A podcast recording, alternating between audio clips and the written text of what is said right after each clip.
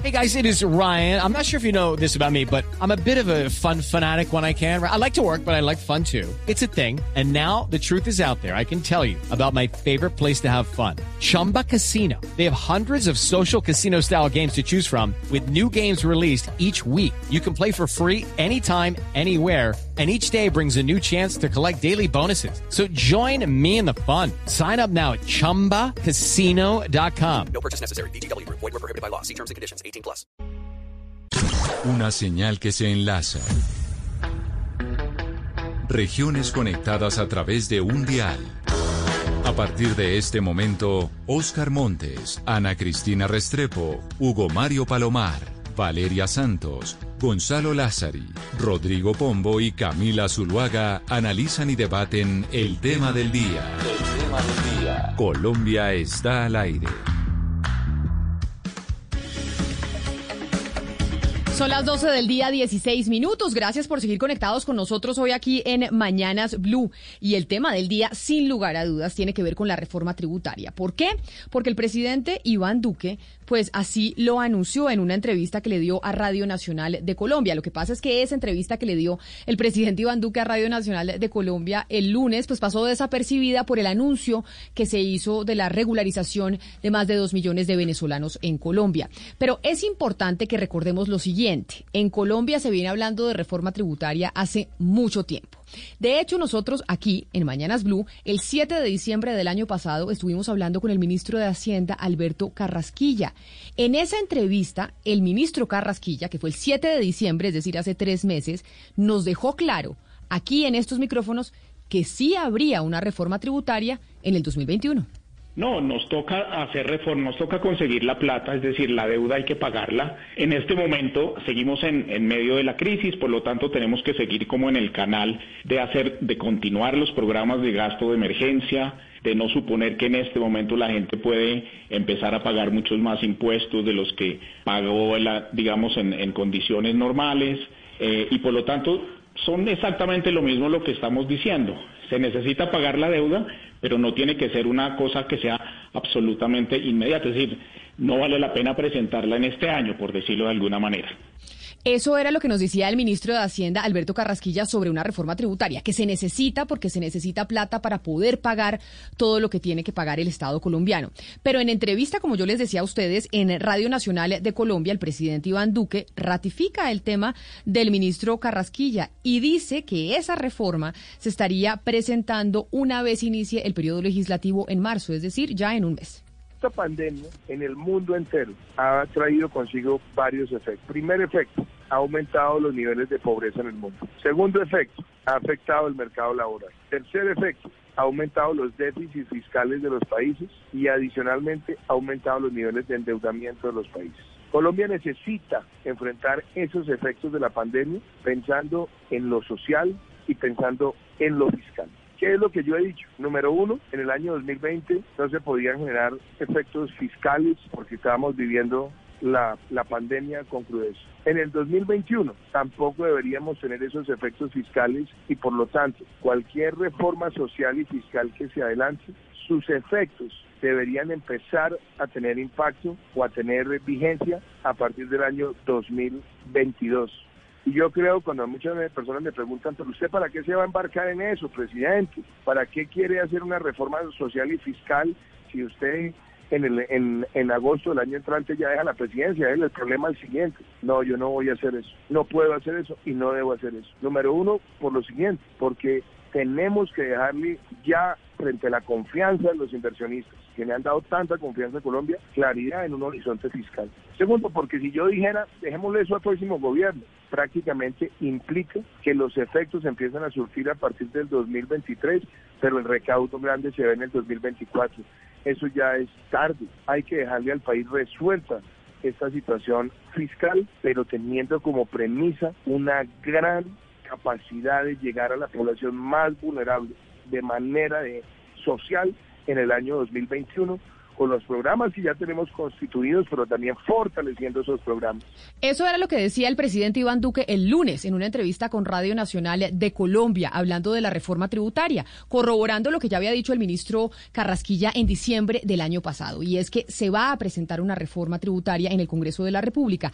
Hay un punto que va a generar mucha polémica y tiene que ver con el IVA, con ponerle IVA a los productos de la canasta familiar. Y resulta que el presidente Duque habló en esa entrevista también del IVA y ponerle ese impuesto a los productos de la canasta familiar. Escuchen lo que dijo el presidente.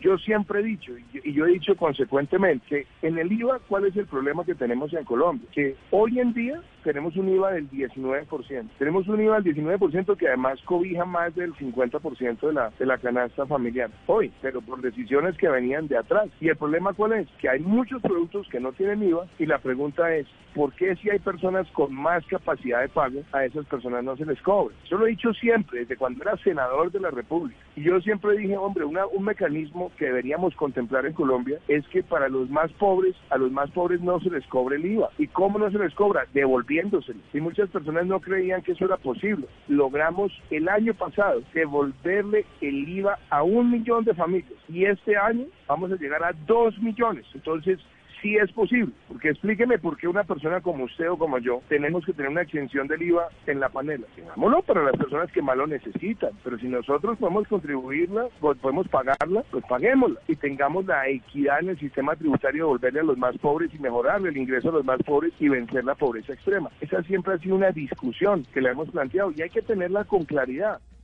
Pues estas eran las palabras del presidente Duque hablando de la reforma tributaria. Valeria, y sin duda lo más polémico será el IVA. Traerá muchas otras cosas esa reforma, así lo hablaba el viceministro Londoño esta mañana en los micrófonos de Blue Radio. Pero de todas formas, el debate, sin duda alguna, entre los políticos y entre la gente, porque es lo que la toca, es lo que va a pasar con el IVA lo que va a pasar con el IVA, Camila, y pues digamos lo, oportuno que es que en este momento pues se pase otra reforma tributaria. Pero mire, el viceministro hizo ronda de medios esta mañana y básicamente dejó ver lo que va a ser la reforma tributaria. El objetivo va a ser recaudar alrededor de 15 billones de pesos. La idea es que más personas empiecen a pagar impuestos. No se le van a subir impuestos a las empresas, Camila. Van a grabar, como ya anunciamos, eh, IVA a, algunos productos de la canasta familiar. No todos, pero sí van a ampliar. Eh, los productos eh, de la canasta familiar que van a tener IVA. Em, también piensan grabar las pensiones altas, Camila, y pues están igual esperando el último informe de la comisión de expertos para terminar de redactar y de diseñar esta reforma tributaria que va a ser muy polémica, Camila. Pero, ¿qué tanto éxito va a tener esa reforma tributaria en el Congreso de la República? Sobre todo a pesar de que todavía no es un año electoral, ya se está hablando precisamente de quiénes serían las propuestas para llegar a la presidencia. Nos acompaña a esta hora tres congresistas para hablar de qué tanto futuro realmente va a tener esto en el Congreso. Ciro Ramírez, senador del Centro Democrático, Partido de Gobierno, además Comisión Económica del Senado. Senador Ramírez, bienvenido, gracias por estar con nosotros. Camila, buenas tardes, gracias por la invitación. Saludo a todas las personas que nos acompañan acá en este momento. Como partido de gobierno y además como senador de una comisión económica, ¿usted qué tanto futuro le ve a esta reforma tributaria que ya ha anunciado el propio presidente Duque? Camila, yo pienso que el Congreso ha sido corresponsable de las medidas que ha sacado adelante el gobierno en medio de la pandemia. Usted sabe muy bien que el gobierno ha creado la política social más grande que se ha creado en un gobierno o en la historia de Colombia como el ingreso solidario que llega a más de 3 millones de hogares colombianos que nunca han recibido absolutamente nada de, eh, del Estado. Segundo, el PAEF es un subsidio a la nómina que ha logrado sostener 3.5 millones de empleos a más de 153 mil empresas en Colombia, que también fue en cuestión de semanas que se sacó adelante, junto con la prima de junio, junto con la prima de diciembre, hasta marzo del 2021, para ayudar a la, el empleo en Colombia. Eh, ¿Y por qué digo que corresponsable? Porque esto ha sido, esto ha pasado por el Congreso de la República. Eh, la tasa de desempleo en el mes de noviembre está casi llegando a la misma tasa de desempleo que en el mes de febrero, época de prepandemia. Eso quiere decir que algo hizo bien el gobierno nacional para recuperar el empleo en solo cuestión de meses. Y creo yo que ese gasto adicional que se hizo en el medio de la pandemia para tratar de maniobrar en medio de la peor crisis económica desde que se tenga registro en nuestra historia, eh, requiere también de ciertas medidas de redistribución del ingreso. Me explico. El presidente que lo acaba, lo acabamos de oír acá en Blue, cuando él dice por qué los deciles más altos de la población tienen que estar pagando o tenemos que estar disfrutando de, un, eh, de una extensión del IVA. ¿Por qué no podemos tener las reformas tributarias que por fin redistribuyan el ingreso o redistribuyan el ingreso del, Estado colombiano? Por eso creo que si se llega a tocar el, el, tema del IVA, la canasta familiar, quiero decir también algo, ya está cubierto la canasta familiar con el IVA, el 50% por lo menos. Lo que se va a hacer es ampliar ese cubrimiento del IVA a más productos de la canasta familiar. Segundo, si se llega a hacer eso, devolver el IVA a más colombianos. Hoy está llegando a un millón, a un millón, va a llegar a dos millones. ¿Por qué no podemos por lo menos aspirar a que si pero senador, senador Ramírez, pero esa es la explicación. Pero usted como político, midiendo las fuerzas, como están las cosas ahorita que ya arrancó la campaña, porque no nos digamos mentiras, acá arrancó la campaña ya, ¿tendrá eh, futuro esa reforma en el Congreso? ¿Podrá el presidente Duque y su gobierno con el ministro Carrasquilla aprobar esa reforma tributaria? Si lo devolvemos por lo menos a el IVA al 40% de la población colombiana, ¿por qué no? Si tenemos medidas que de verdad resuelvan ese aumento del IVA y devolvérselo a los, a los colombianos de, en condición de pobreza extrema, pobreza o en condición de vulnerabilidad, ¿por qué no? ¿Por qué no? Me parece que es lo justo. El IVA es el impuesto más regresivo que tenemos en Colombia o en muchos países. ¿Por qué no darle progresividad devolviéndole el IVA a los colombianos que de verdad lo necesitan? Pues déjeme saludar al senador de Cambio Radical, también de su misma comisión, de la Comisión Económica, al senador Richard Aguilar. Senador Aguilar, bienvenido. Eh, muy buenas tardes, eh, Camila. Saludo a mi compañero. Tiene, tiene que, tiene senador que usted mutear el, eh, el computador para que no lo vayamos a escuchar doble. O yo no sé si es Ciro Ramírez, alguno necesito que, que mutee. Pero senador Aguilar, ustedes en cambio radical, ustedes, usted, porque como eso es un popurrí de cosas que unos se salen, otros entran, usted es gobierno, ¿cierto? ¿O es independiente?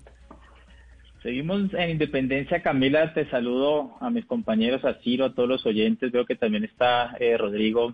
Yo creo que antes de que se hable de una reforma tributaria hay que mirar tres aspectos. Eh, el primero, eh, ¿qué va a pasar con la operación de ISA?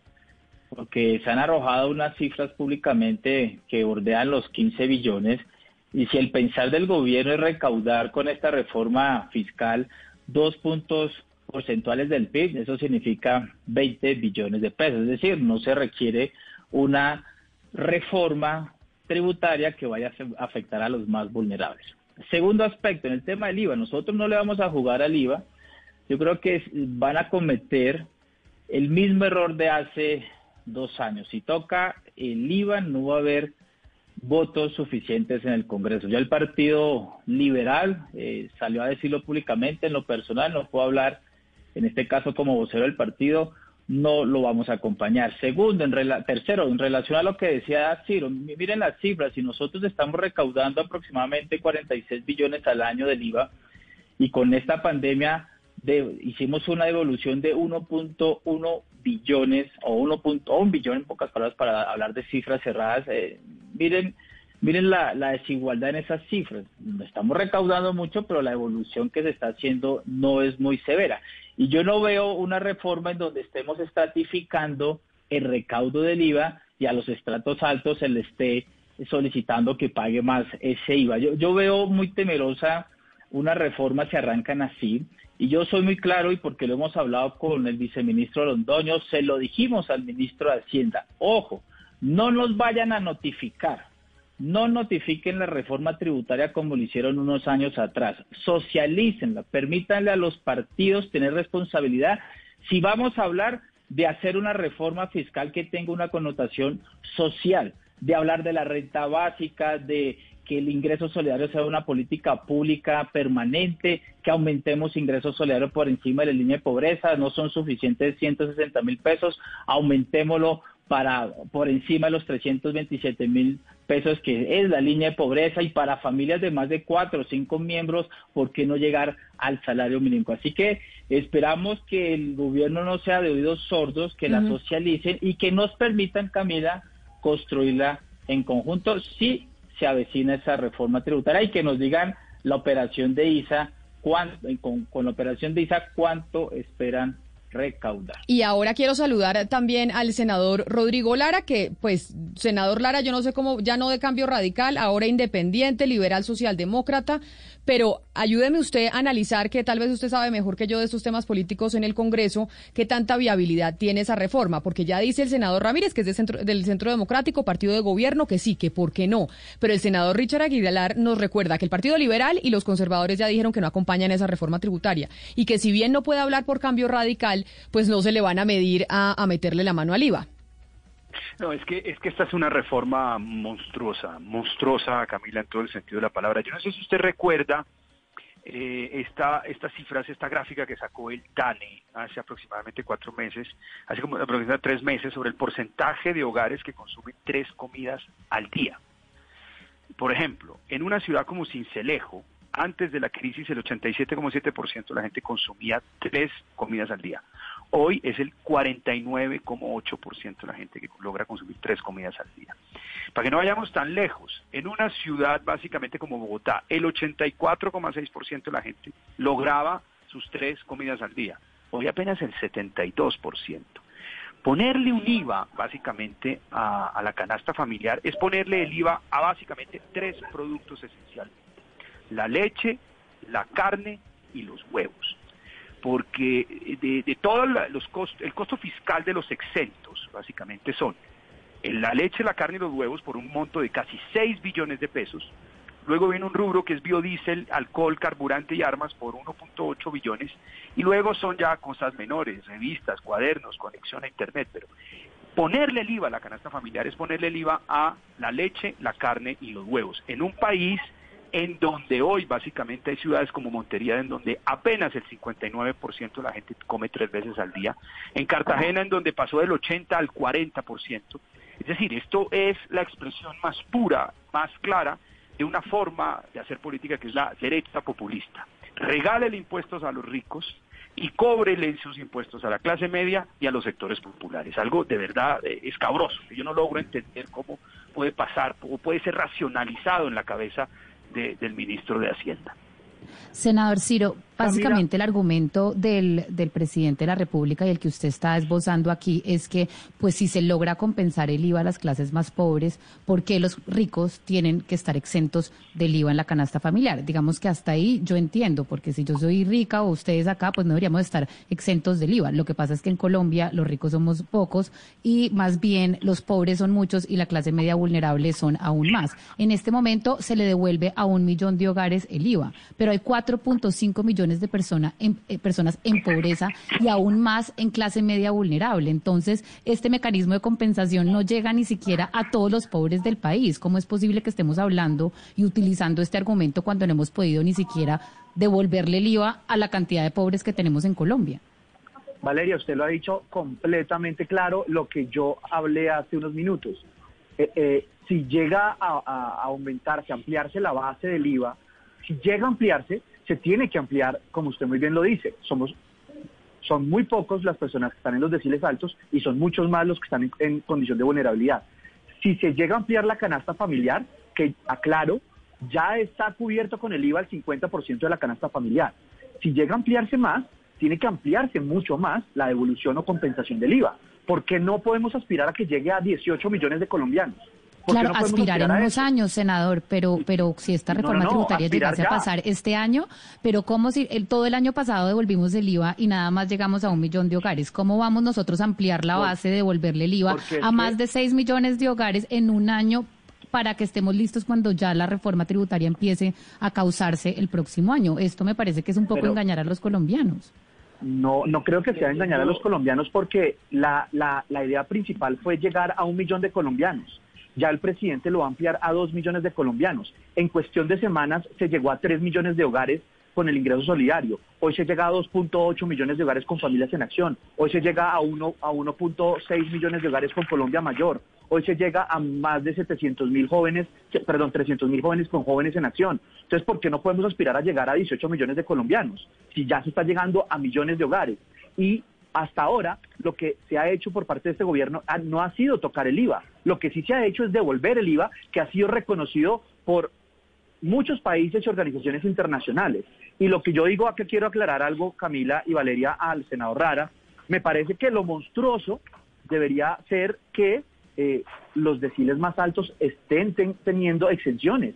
Y precisamente el gobierno lo que está esperando es la comisión de expertos de revisando las exenciones que son alrededor de 92 billones de pesos, 75 del IVA y el resto del de renta, para que nosotros podamos revisar es dónde están esas, esas exenciones y a quién se le está dando esas exenciones. Estoy de acuerdo con el senador Lara, Esas- precisamente esas- es esta reforma tributaria para que, para que acabemos esas exenciones a los que no la necesitan. Es que eso es lo que estamos hablando. Pero, pero es que las exenciones tributarias las aumentó el gobierno en la pasada reforma tributaria.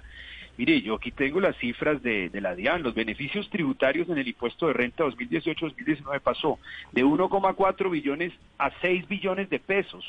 Ciro, ¿qué es lo que ustedes pretenden recaudar ahorita poniéndole IVA a la canasta, a la leche, la carne y los huevos de los colombianos? Es decir, es que ellos Si usted ya conoce el texto, pásemelo porque yo no he visto que a la Perdóneme, leche, a la perdóneme. carne y a los huevos. Pero venga, pero, pero es que Ciro, es que usted debería saber que de todo el, el- de todas las ex- de los el costo fiscal el exento en miles de millones de pesos básicamente pasó de 2018 a 2019 de 6,3 billones a, a- prácticamente 7 billones de pesos. Ese, ese exento básicamente es son tres rubros, leche, carne y huevos por casi 6 billones de pesos en 2019. Esos 6 billones de pesos son exactamente los mismos que ustedes le regalaron a los bancos, que son los grandes beneficiarios las exenciones Pero tributarias. la no, Rodrigo, reforma se equivocó de reforma, se equivocó de reforma. Son las cifras Rodrigo, de la DIAN. se le puso una renta hablar, adicional al sector financiero. Hablar, se, equivocó de, se equivocó de reforma. Eso lo- ah, esa la metimos nosotros en contra de la voluntad del gobierno. Nosotros, Eh, es una- no, perdóneme, todo mi partido la acompañó. Perdón, perdón, y perdón, lo acompañamos esa... metimos en Claro. contra, en contra del gobierno, en contra del Es gobierno. yo soy un partido político, yo no hago parte del gobierno, soy un partido del co- ah, gobierno, pero eso no, eso no quiere decir gobierno, que tenga que acompañar ustedes todo. son- ustedes son el gobierno, si ustedes se opusieron a esa renta adicional. Pero, Pero- de todas formas, esa renta Rodrigo, adicional... pero si vamos a entrar en esa discusión, entonces ustedes fueron Pero- partido de pero- gobierno, pero- como pero- los pe- subieron al Jodido, 19. pero No, digamos que- esta argumentación. Pero, senador Ramírez, Si me lo permiten, si me lo permiten. Y a ver, senador Aguilar, si usted del entra aquí a, a mediar entre, A entre el mediar. senador Ramírez y Lara. Eh, es que yo veo, o sea, yo, yo veo acá a mis compañeros, o sea, si pensamos en lo político, aquí nunca vamos a llegar a pensar qué es lo que necesita el país. Yo, yo no quiero estar en los zapatos de Ciro y, y me extraña mucho Ciro porque Centro Democrático manifestó que no iba a apoyar el IVA en la canasta familiar. No sé si es una posición independiente de Ciro o, o del Partido Centro Democrático. Y pues mi amigo Es que y mi hermano, no como le digo. Rodrigo, Rodrigo, pues se nos fue, se nos está yendo para una orilla que, que yo espero por lo menos jalarlo y atraerlo nuevamente para hacia este lado y pues ya está esbozando pues cosas que en efecto no quedaron en la reforma pasada. Hay que recordarle a los colombianos, porque a veces cuando hablamos de las reformas tributarias creen que fueron más impuestos. En esta reforma tributaria o la, o la ley de crecimiento económico, este año 2021 el gobierno va a dejar de recaudar 11 billones de pesos por beneficios. Ahora bien, yo soy de la teoría que el gobierno no se acelere y que le eche mano a otras cosas. Miren, en Estados Unidos, el 1% de un impuesto solidario para las fortunas de más de mil millones de dólares. Acá nosotros siempre hemos hablado del impuesto a patrimonio, que es antitécnico, pero como estamos en una coyuntura Pero- excepcional, ¿por qué no empezar a grabar patrimonios por encima de los 10 mil millones de pesos y ponemos una mire- tarifa módica? Porque ahí sí la haríamos, Ciro y Rodrigo, progresiva, como ustedes mismos lo han Pero, manifestado. pero, por pero mire, doctor lado, Aguilar, doctor pero Aguilar, termino perdón que con interrumpo esto, porque... con esto termino, con esto termino, Rodrigo, tranquilo. Eh, y, y- y si queremos nosotros recaudar, si está el tema de ISA, que en eso sí hay que ponerle mucho cuidado y estaremos nosotros llamando a nuestro ministro de Hacienda, a la Comisión Tercera, pues para que nos informe cómo se está haciendo esa operación con Ecopetrol. Ahí hay algo que no, que, no me gusta. Y si pretenden los 15 billones a través de, de esa venta, a través de un convenio interadministrativo, que hay que revisarlo jurídicamente, ¿por qué no empiezan a vender los activos improductivos? Nosotros venimos diciendo esto hace años.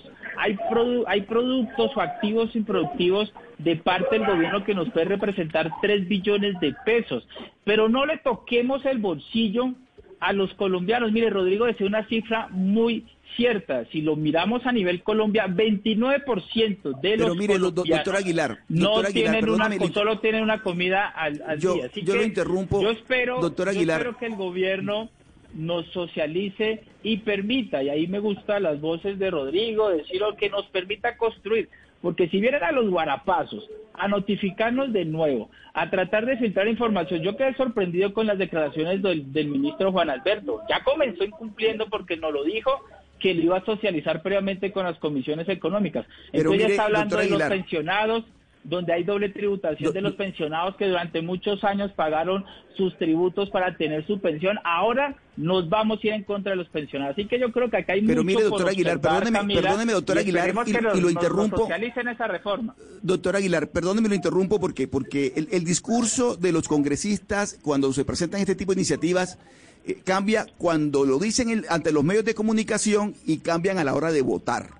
A la hora de votar, este discurso no es el mismo y terminan respaldando las iniciativas del gobierno por X o Y razón que no lo vamos a discutir aquí. Pero mire, la verdad es que estamos en un momento de- político electoral. Hay una realidad política y electoral que es muy distinta la del presidente que la que tienen los congresistas. El presidente, como no hay la figura de la reelección, seguramente el presidente de la República dice, yo este costo político no lo voy a asumir, no hay reelección, no, no tengo interés de ser re- reelegido, pero quienes van a terminar pagando el costo político, doctor Ramírez, son ustedes los congresistas. Yo me imagino que usted no va a ir con este discurso a la plaza pública en Tunja o en, o en Cucaita o en cualquier pueblo de Boyacá a decirle a la gente que va a haber una reforma tributaria, que le van a meter las manos al bolsillo y que van a terminar, van a terminar pagando más impuestos. Dígame usted, doctor Ramírez, ir- si esta reforma tributaria tiene futuro en el Congreso de la República en un año preelectoral donde todos los congresistas están sacando cuentas de cuántos votos van a necesitar para ser Pero no lo reelegidos. miremos electoralmente. Oscar, le voy a Por contar, eso es le que a las contar cosas en cómo nuestro puedo ir. no salen. Primero, Lo estamos primero que conozcamos la reforma tributaria. Segundo, en lo personal, si llega a tocarse una ampliación de base del IVA, creo que debe ir condicionado a un aumento de evolución, como dice Valeria, a muchos colombianos que son la mayoría de eh, pobreza, pobreza extrema y vulnerabilidad. Y creo que ahí tiene que ser una condición ina- inamovible. Segundo, ¿por qué no ampliar ingresos solidarios, tanto en la cobertura como en el valor? Debe ser fundamental también. Y tercero, hemos sacado la ley de turismo, hemos sacado la ley de emprendimiento. ¿Por qué no podemos disminuir la renta corporativa de microempresas o las MIPIMES en una, en una renta progresiva? Creo que ahí debe ir atado esa ampliación del IVA si es que llega a haber, porque hasta ahora hemos tenido algunos anuncios muy esporádicos en los medios de comunicación. Y creo que hablar sobre, sobre cosas ciertas hay que esperar el texto y esperar el informe de la comisión de expertos. Senador Lara, eh, aquí muchísimos congresistas, políticos, etcétera, economistas de diferentes vertientes han pedido más gasto público, han dicho que el gobierno ha sido tacaño, etcétera, etcétera, en esta crisis. Lo cierto es que en este momento estamos en un déficit de 90 billones de pesos, casi 30 billones de pesos más al permitido pues en el marco fiscal de mediano plazo. Entonces hay que hacer una reforma tributaria, hay que hacerla sí o sí. ¿No sería lo responsable y no está siendo el gobierno nacional lo responsable en presentar una reforma tributaria en este momento, asumir el costo político y dejar las finanzas un poco más cuadradas para el próximo gobierno? ¿Eso no amerita de pronto un reconocimiento? Lo que pasa es que, eh, Valeria, el gobierno le está trasladando el costo de sus inmensos errores políticos y económicos a la clase media de este país y a los sectores populares. A ver, ¿por qué hay un déficit de 90 billones de pesos? Primero porque en la reforma tributaria anterior el gobierno aumentó considerablemente los beneficios tributarios en el impuesto de renta. Como le decía, en materia de descuentos tributarios, que para personas jurídicas, es decir, para los más ricos, pasó de 1,4 billones a 5 billones de pesos. Es decir, el gobierno le extendió los descuentos tributarios y las rentas exentas a los sectores más pudientes de este país. Para que usted se haga una idea, el 40% de las rentas exentas de este país las absorbe las actividades financieras y de seguros, que obviamente son muy generosas con el partido de gobierno y con el gobierno en las campañas. Pero senador, usted, permítame segundo porque usted dice que las personas jurídicas, pero usted dice que las personas jurídicas son las personas más ricas del país y lo cierto es que las personas jurídicas son un universo de empresas en donde la Eh, mayoría sí, son pymes y micropymes que están tratando de generar empleo y de salir ver, a ver, un adelante. segundo, un segundo, pero es que quiénes son los, los que se 99.6 benefician, homicidios. pero espérate, pero es que, a ver, ¿quiénes son los que se, qué personas jurídicas son las que se benefician de las rentas exentas? El 40% son las del sector financiero. Yo no creo que aquí haya microempresas. Actividades financieras y de seguros, según la DIAN. Esos son los la, la microempresa del barrio Restrepo no tiene un solo beneficio o descuento tributario.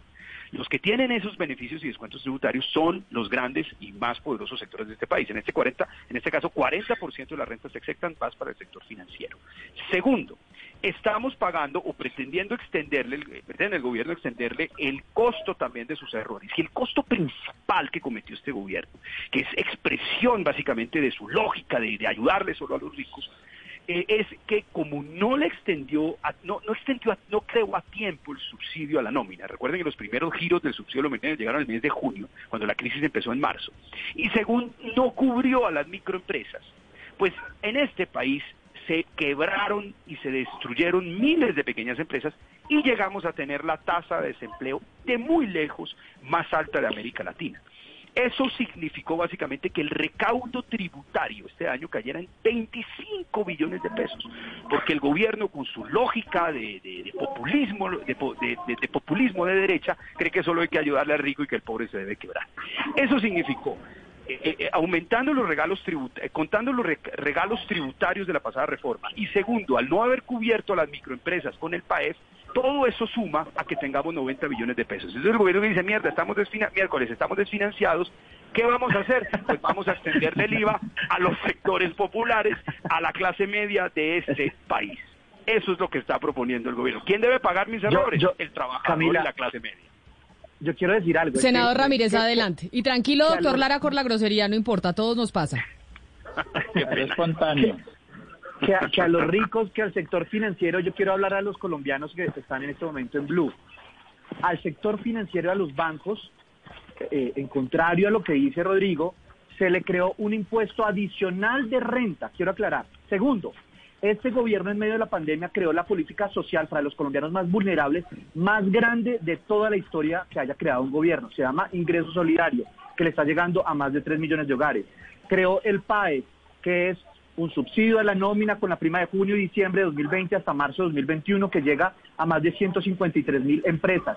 El 99.6% de las empresas en Colombia son MIPIMES, entonces ya sabrán a quién llegó en su gran mayoría. Entonces, Ahora la pregunta es, ¿llegó a los más ricos? ¿Llegó al sector financiero? Creo que no. Lo que ha hecho el gobierno es todo lo contrario, ayudar a los colombianos más vulnerables. Estudios de desarrollo, marco fiscal de mediano plazo, marco fiscal de mediano plazo, muestran que el sector menos golpeado ha sido el sector más vulnerable, más pobre, que mitigó el impacto en la desigualdad de ingresos en un 92%. Lo dice Fede Desarrollo, lo dice el marco fiscal de mediano plazo pero, pero senador Ciro, hay algo que sí es cierto. vivimos en Suecia. Pero es que no, pero senador Ciro, hay algo que sí es cierto y hay un estudio que sí dice que las exenciones a las personas jurídicas desde el 2018 suman 17.2 billones de pesos a las personas jurídicas, exenciones. Y aquí no se quiere tocar esas exenciones a empresas. Y yo estoy segura que esas exenciones a las empresas, es verdad lo que dice el senador Lara, no están yendo a la microempresa de Kennedy, sino están en sectores productivos que tendrían capacidad de pago.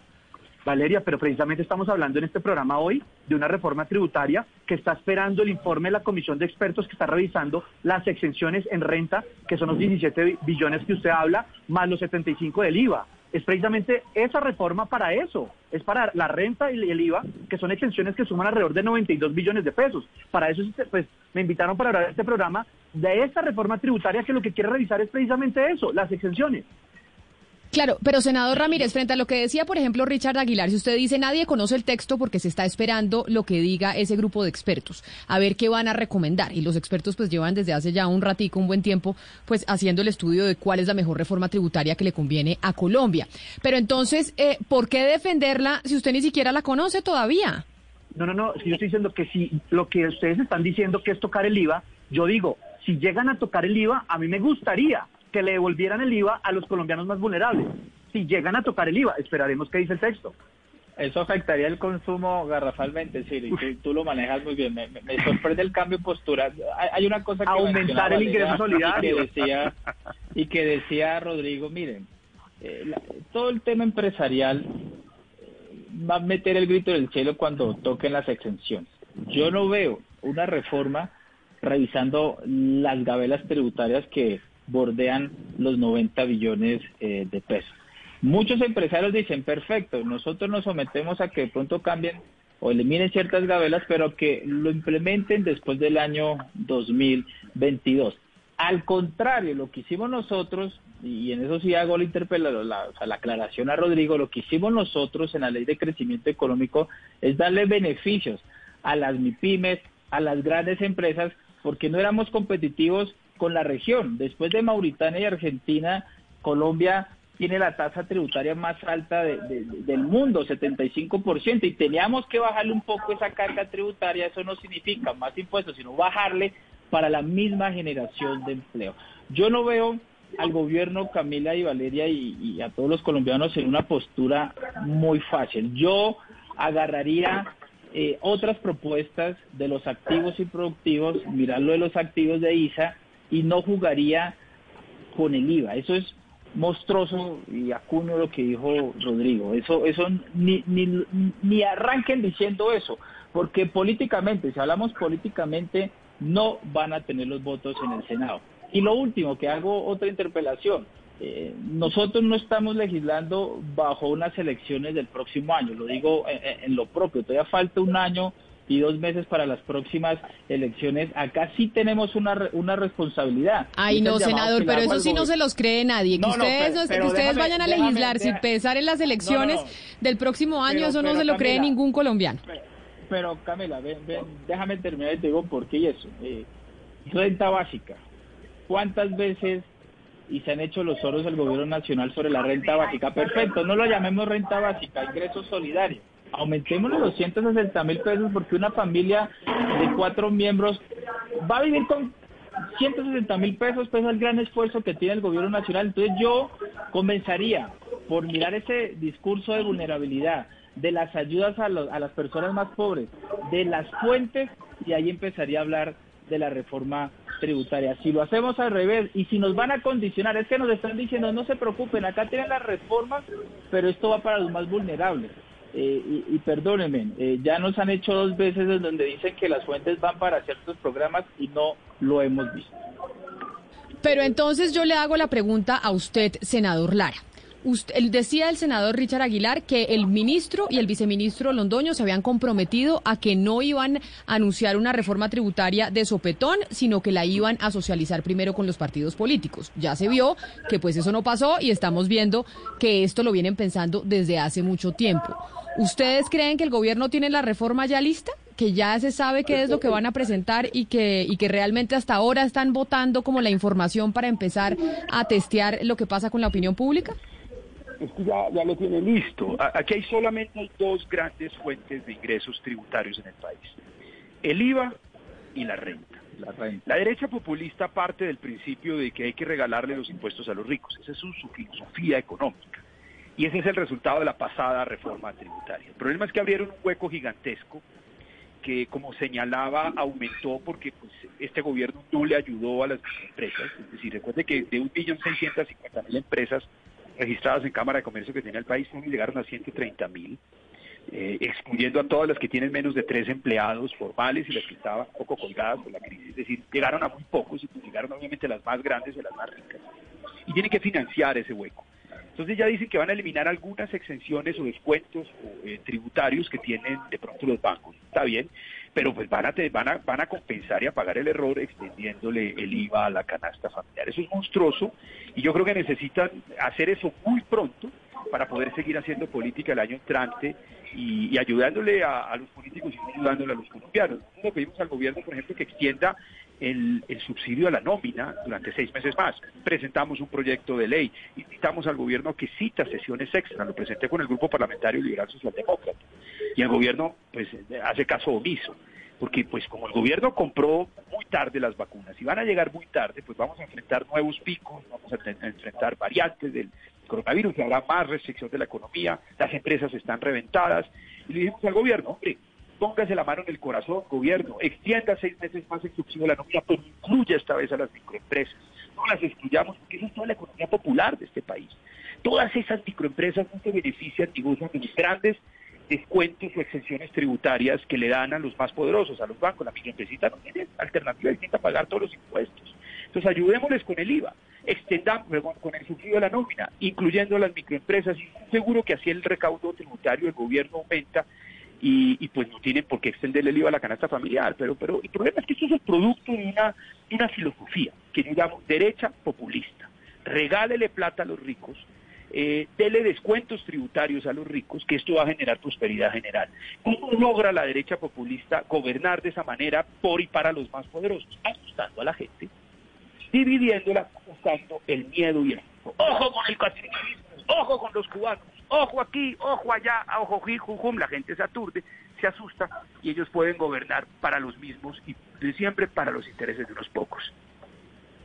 Pero bueno, mire, senador Ciro, yo quiero, aquí estamos hablando básicamente de cómo vamos a hacer para subsanar ese hueco gigantesco que tenemos en este momento como país, ese hueco fiscal. Una de las de las formas es con una reforma tributaria, la otra es vender activos y ahora pues la noticia está alrededor de la venta de ISA. Para terminar esta discusión yo quiero preguntarle a usted que es del Centro Democrático que han criticado muchísimo lo que ha hecho el señor Quintero en Medellín por pasarse por encima del gobierno corporativo, si a usted de verdad poniéndose la mano en el corazón no le parece que hacer una venta o un convenio interadministrativo entre ISA y Ecopetrol y no tener en cuenta a los minoritarios de ISA, no hacerlo por medio de una OPA, vender sin vender, como lo están haciendo ahorita, no iría en contra de los minoritarios y del mismo derecho, eh, del mismo gobierno corporativo que ustedes tanto están defendiendo en Medellín. Pero yo creo que hay que hacer claridad porque me parece muy grave. Hay algo, hay, una cosa es una cosa y otra cosa es otra cosa. Una cosa es ilegal y otra cosa es legal. Algo ilegal, que es lo que está haciendo el alcalde Quintero, que es pasarse por encima todo el gobierno corporativo y coger como de caja menor y, de, como, y como si fuera una secretaría EPM, eh, e nada más ni nada menos. Otra cosa completamente diferente que no está violando el gobierno corporativo, simplemente es una empresa como Ecopetrol, que tiene participación del Estado colombiano y participación privada, pueda ofrecer comprar el 51% de otra empresa. Aquí no se está violando eh, eh, el gobierno corporativo. Otra cosa son formas de poder adquirir una participación accionaria en una empresa como ISA, que pueda hacerla a través de una OPA. Pero no quiere decir eso que se esté violando ni el gobierno corporativo ni la ley, como sí lo está haciendo el alcalde Quintero. No, es que yo, estoy, yo no estoy segura, senador, que no sea legal hacer una OPA en este momento. Yo creo que lo legal, y les van a caer muchas demandas, es tener que salir a hacer una OPA, incluso y sobre todo cuando hay una propuesta de, del Grupo Energía de Bogotá, quererla comprar.